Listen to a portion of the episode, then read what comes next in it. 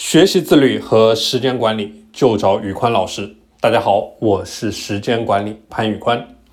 你有没有睡到半夜就突然醒来，想到自己的事情，怎么也睡不着，然后眼角突然湿润，心里边问着自己，边想怎么就把自己活成了这样？我经历过无数命运的急转弯，上一秒还是风平浪静，岁月静好。下一秒就是惊涛骇浪，无法呼吸。学业、工作、健康，在不同的时间阶段都遭受过重挫。在我对自己的定义里，一事无成，做任何事情都提不起兴趣。我曾经把自己关在房间里面，只做一件事情，不断的访问自己三个最底层的问题，而正是这几个问题的答案。带领我走出过低谷，今天我把它们分享给你。如果问完这三个问题，你依然不为所动，那么你真的应该考虑一下接下来的路应该怎么走了。第一个问题，你对自己的现状满意吗？你是否有着一份稳定的、将来能够在一个可预见范围内持续提升的收入？面对这个问题，我的答案至始至终都没有发生过变化。在很多方面，我曾经远超过百分之九十五的同龄人，但远远没有达到自己的要求和预期。满分是一百分，也许做到了五十九分。我也非常清楚，一个人的成功，他永远不是和别人在线性层面上的比拼。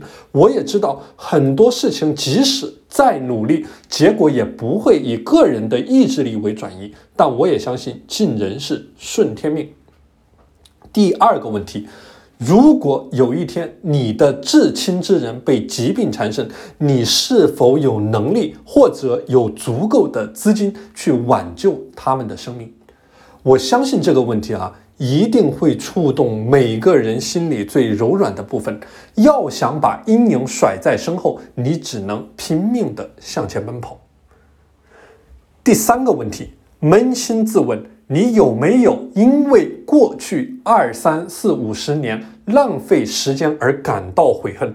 每天吃喝玩乐、游戏、短视频，是否依然是你每天生活的主旋律？关于这个答案，这个问题答案我有过。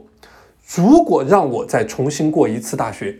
如果让我再重新经历过一次工作，如果让我用现在的思维去支配曾经拥有的时间，如果我相信我会更加的珍惜时间，我相信我能够产出更多的成果，我也相信我的人生一定会大有不同。但我也不后悔没有走过这些弯路，也就没有所谓的真正的成长和人生的蜕变。每个人的命运都不相同，每个人也有着不同的家庭背景、人生的经历、价值观不同、目标不同。到了成家立业的年龄，没有成家可以理解，因为每个人的选择不同。没有立业也可以理解，因为每个人的生长周期不同。但是如果说自己的心智模型没有建立起来，没有找到自己的价值观，连自己要的是什么这个最基本的问题都没有弄明白，那就不能够理解了。始终浑浑噩噩，不思进取，结果一定不会陪你演戏，因为偏安一隅，不思进取，就一定会败亡。当你什么都没有的时候，城市的意愿和自律的灵魂，可能是你在这个世界上逆袭或者说能够把握的最后一个稻草。没有人扶的时候，自己要站稳；越是低谷的时候，越是要撑起自己。一直在学走路，总有一天会站起来。好了，今天的内容就和大家分享到这里。大家如果想加入到我的自律打卡社群，欢迎添加我的微信 p a n l e o n 一九八八，我是时间管理潘宇官。我们下期节目再见。